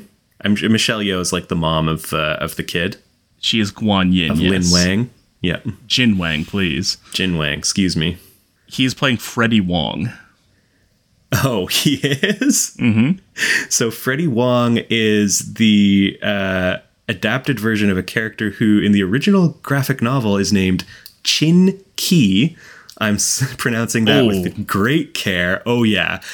And he, so I, I actually think like Chin Ki is one of the best parts of American born Chinese because he is there basically deliberately to be like a commentary on like depictions of Asians in all media, but like he he really is like trading on like the the depictions of Chinese people in comics. Um and it seems like what they're doing with this with this series is putting him in more of kind of like um like a long duck uh what's that Long character's name? Long Duck Dong, yeah, type role, or even like like a Raj type. I could even almost compare him to, From where Big it's Bang like, Theory. yeah, where it's like, here's this Asian character, and we're gonna like trade a bit more so on like the Hollywood and TV stereotypes of Asian characters Right. In a way that is like going to be a bit more both a recognizable and b palatable because I don't think you can have a character come on TV and be like, "It's me, Chin Ki," and not have people be like, excuse you yeah. And I mean, and then it's like, yeah, I guess that makes sense because it's like we cast the guy who played Short Round and the Asian Yeah, kid in totally. the Goonies. So, uh, but that does make me wonder because I, I wonder if he's going. So, in the comic, Chin Ki is um, the cousin of a character um, who like comes over for like a visit and then goes to school with him, and all the other kids are like, "What's up with this weird Chinese kid?" I don't want to. I don't want to spoil anything We'll- too much about it because. I We'll hope move that on, we will we'll one day on. be talking about it, but uh, the the point is like he's too old to be playing Chin Ki or like the role that Chin Ki is put into in the comic. So now I'm sort of like, well, maybe he's like Michelle Yeoh's cousin instead or something like that. But Sure. Anyways, yeah, But yeah, can't can't wait. Hope to one day talk about American Born Chinese on the Yeah. podcast uh, Sure. for real. Sure. And but to go back to your original point, I think what's really interesting is that it almost feels like there's a shift now because the people who are making comics may and maybe it's, you know, a certain subset, but it's like it feels like the people who are making comics now aren't as interested or certainly are less interested in like I want to work for DC or Marvel than they would have been like 15 20 years ago. Mm-hmm. And then from what I've heard, like I have friends who went to film school or are in film school, and they're like, yeah, like 80% of the people in my class are like, my favorite movies are Marvel movies. I want to make a Marvel movie. And so I feel like that's so hmm. interesting because, yeah, exactly. That's surprising, right? Like, wouldn't little think bit, yeah. That, like, the people who are in film school are like, I'm serious about film, so like I appreciate, you know, like I my sensibilities are a little bit more like esoteric but I guess that there's this weird flip happening where it's like people are interested in movies because they love Marvel movies, and now it's like people aren't necessarily into comics because they love Marvel comics. Yeah, that is interesting because I would say that in the same way that you know, like I just described, it seems like for directors, like directing a Marvel movie is kind of like one of the stepping stones you take on the way to like sort of establishing yourself as an auteur. Yeah, But Like writing a, a flagship like superhero comic is also sort of a stepping stone where it's like something that they want people, you know, want to do, but it's not like the end goal really anymore. It's like it would be awesome if at some point in my career I could write like 35 to 50 issues of Spider-Man. That would be a dream come true. And then I would be done and I would, you know, go on to my creator owned stuff, which is what I like, you know, kind of actually want to do for, like for my career, like for my life.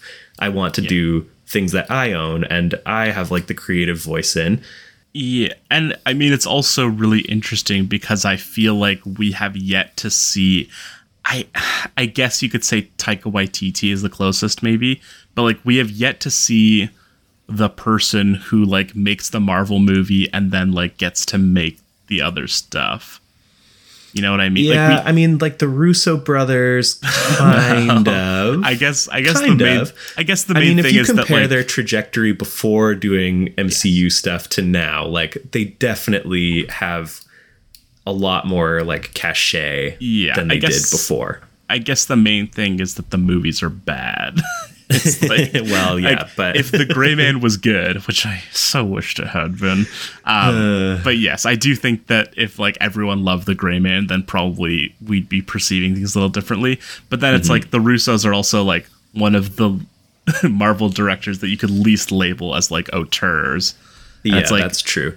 It is also like, yeah, I think that part of that is also because since they have moved more to that model of being like, let's take the indie breakout and get them to do the next Marvel movie, most of those people are still kind of too early on to have yet like really had the chance to do like the next thing. Where it's Yeah. like, you know, like I guess it would like Coogler is kind of the guy who is sort of in the in the right Kug- zone, but it's but like he what was he chose to do already- was yeah, and what he chose to do was like another franchise. Well, he but then but Creed is before. Oh, is it? Yeah, because Creed is like 2015, so he was Right. already like that guy. Yeah, I guess so. Yeah. Like I think I think the best example is Taika Waititi, where it's like Mm-hmm. you don't get to make Jojo Rabbit. I don't think unless you've made Thor Ragnarok, Yeah, uh, and then he has Yeah. like his other projects and stuff. So but because it's it's, like the other people who you look at, it's like Chloe Zhao like hasn't had an opportunity to really do anything else yet. Like, um, know, Boden uh, Ryan freaking, Fleck. like yeah, Jon Watt like hasn't really. I mean, I guess he could have. Has he made anything else? Jon Watts. That yeah, that wasn't so. uh, Marvel movie. no. because he's kind of like still sort of like in the studio system of Marvel basically right now and hasn't. Well, he's again, doing the Star Wars thing now. Right because he walk he he quit Fantastic Four right. Right. He quit. yeah, yeah, yeah, yeah, yeah. But then like because because yeah, going back beyond that, I'm like, well, who are the the other like one-off directors? And it's like Shane Black, like obviously, like that's that's crazy that he directed a Marvel movie. Like Jon Favreau, not a one-off, and also completely different. Like well, it's like the big one is like Scott Derrickson. Scott Right, Derrickson is yeah. like you made Doctor Strange, you got kicked off of Doctor Strange 2. Yeah, And and then then he you make the black phone or whatever? Which is really good. Is that, is that what that's called? Yes, it is I've called heard The that Black it's really Phone. good. I want to see it. Uh, it might be a little scary. For, no, it's it's very like Stephen King. Um, Uh-huh. It is written by uh, Joe Hill, Stephen King's son, I think. Yeah, Um, at any rate, this is all far very- afield. No, I, far I do think but- it is interesting though in the context of like. I mean, I mean, maybe it's like Tillie Walden wrap up stuff more so, but I do think it is interesting in the context of her career and and at this point where it's like, yeah, I do think that this movie or that this comic really should, in my opinion, like it is more so her like kind of opus at this point. And again, maybe I'll. I think this is maybe I'll amazing. uh, read Are You Listening and be like, actually, this is her opus. Yeah. or maybe I'll read Clementine Book One and be like, this is her opus. but, but, uh, yeah, I do, I do think that she is sort of emblematic at this point of someone where it's like, I think that the work that she is going to be remembered for is the wrong one. And But also, it's also like, I, if not, the not best the thing, wrong one yeah, it's se, like but if the best thing you made was spinning, then like that's great too. It is Yeah. I agree. I think, I'm, I'm I was interested in her potential to kind of like reach the next kind of level of the pantheon in her career where she becomes not the spinning person, but like, man, Tillie Walden, remember that run she had where it was like spinning on a sunbeam? Like, are you listening? Then she did that Walking Dead thing. And then she. I feel like we're preemptively trashing Clementine, which for all we know is great. Um, Maybe. But, but yeah, like I, I think it will be interesting to see if she can sort of like start to get more recognition for this other stuff, which is still not real like you know and maybe i just hang around the wrong places where people just keep recommending the same things over and over again um, But I was it's looking at I was looking at the reception on Wikipedia, and it's just like everyone's just like, yeah, this is good. Like that stuff. did that did seem to be like the reception for On a Sunbeam, and Mm-hmm. I guess it's just because it's less singular. Like, but it yeah know, maybe think- and, and i mean there is also like to segue absolutely seamlessly into the awards talk there is also the whole like youngest eisner ever and then we go on to on a sunbeam which is nominated for like the best Digital not comic? it's not called best webcomic yeah best digital comic which it does not win. And and other than that like it wins like an la times book prize i think um, in the like comic and graphic novel category. But that's pretty much it like doesn't really get nominated for much else. And it also does seem like it like in my head i was like obviously it won best the best digital comic eisner and i was like preemptively kind of preparing my rant where it was like this is not really the kind of thing that should that, that the best digital comic eisner should be for and i Right, still it's kind of not- think that where i'm like I mean, I get why they nominated it, and I'm also kind of like, I wish this had just been nominated for like best, you know, best graphic album, which is really where I think it's more appropriate. yeah, it's not the award is not like best comic published via the digital medium, or it shouldn't But it is. necessarily be. Yeah, Yeah, 'cause it's but- like but Private Eye wins this. Yeah, but and even that, like even Private Eye is kind of different. I just wish they did have something that was more set up to recognize kind of like indie. And this is indie. This is this is the other like complex thing about it. But anyways, I have complicated feelings about that particular award. Sure. But anyways, I was like, but if it did get nominated, it feels like obviously it should have won, but it didn't. Right. no, Bandette wins. Uh, which is also like I would put it in a straight year. similar yeah I would put Bandette in sort of a similar camp where it is like being created by comics professionals who are published um who are you know they're they're not indie in the same way as a lot of other web comics are so it does make sense in a way that that is what takes uh, takes the prize. But again, I'm sort of like, I wish those were just nominated in other categories Yeah, so that well, we the- could make some space for stuff that might never see print, basically. Right. Well, the original, the, the not the original, the the winner this year is Snow Angels, which is Jeff Lemire and Jock, and it's like a see, Comixology is it original. s- oh, I was gonna say a Substack, which I'm like, that should be illegal. yeah, I fully uh, understand what you're saying, and like, there's a Marvel comic in here.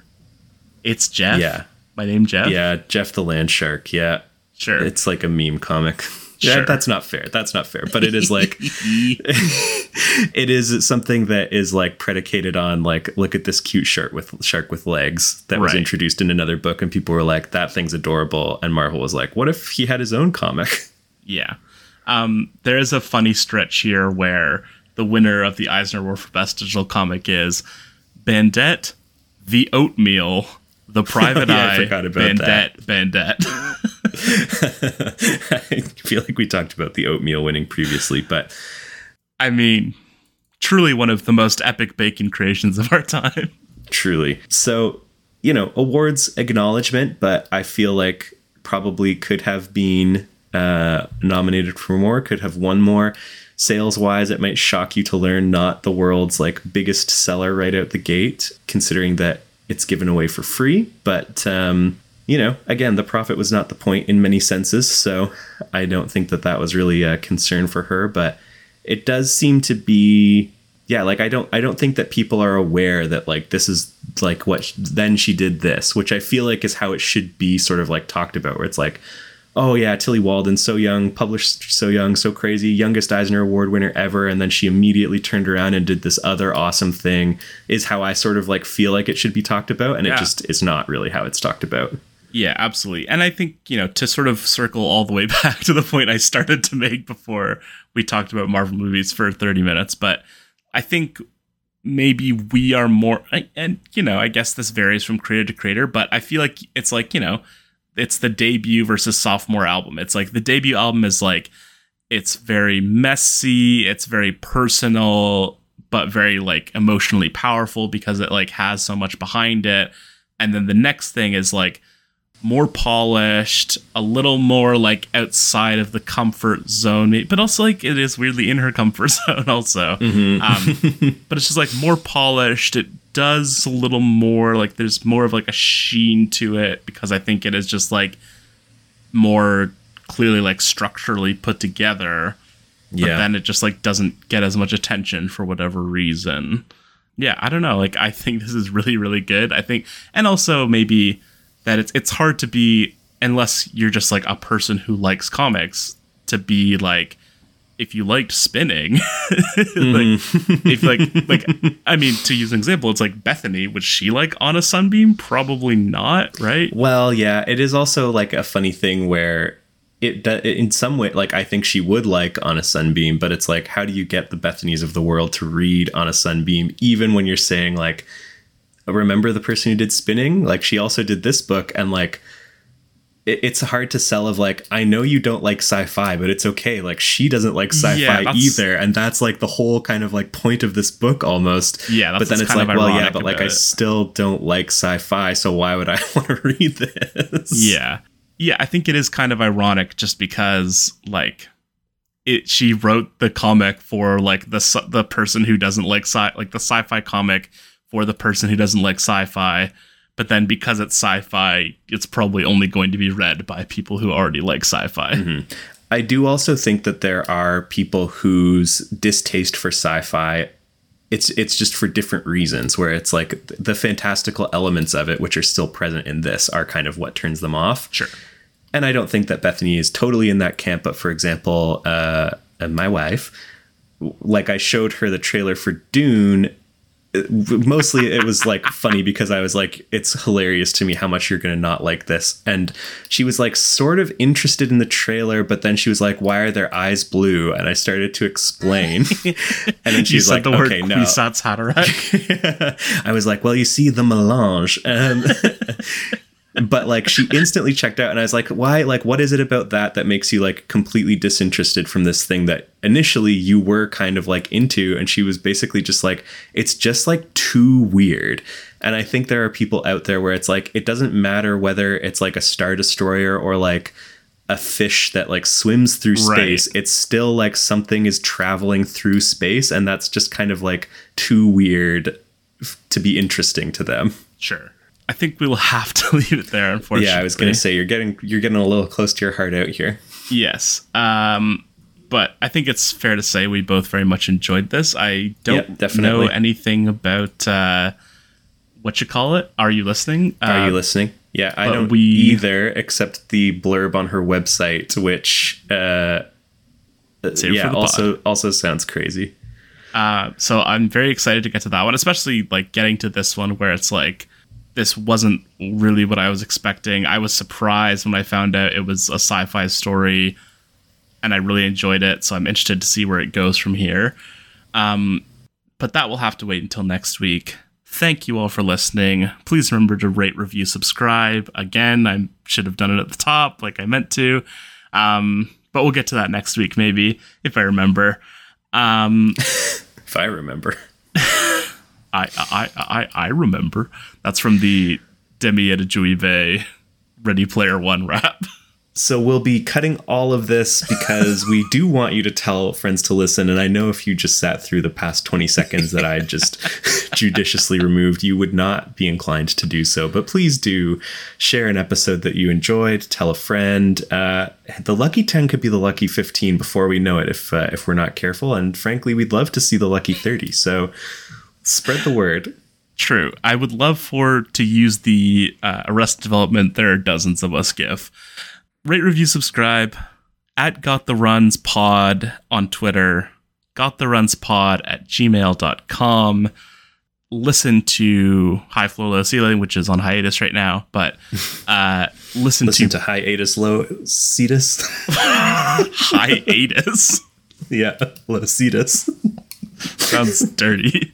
Um, listen to Bevy of Bevies, a great episode uh, out last week on Lemonade. Uh, you should look forward to in a few weeks from now. David is holding up a certain bevy to the camera, uh, which I, I think we will be covering next season. Uh, I'll await my invite. no guess, no guess. That's the rule. Um, but yes, listen to that. And of course, next week is Are You Listening? And is is the Clementine book out yet? It is out. Volume two is not out yet. Okay, so uh, so we are. but So it's not going to be the last early episode. next year. Okay, so it won't be the last episode next week, but it'll be a good one. So tune in for that. But until next time, to, be, continued. There's more latency. Yeah, there's a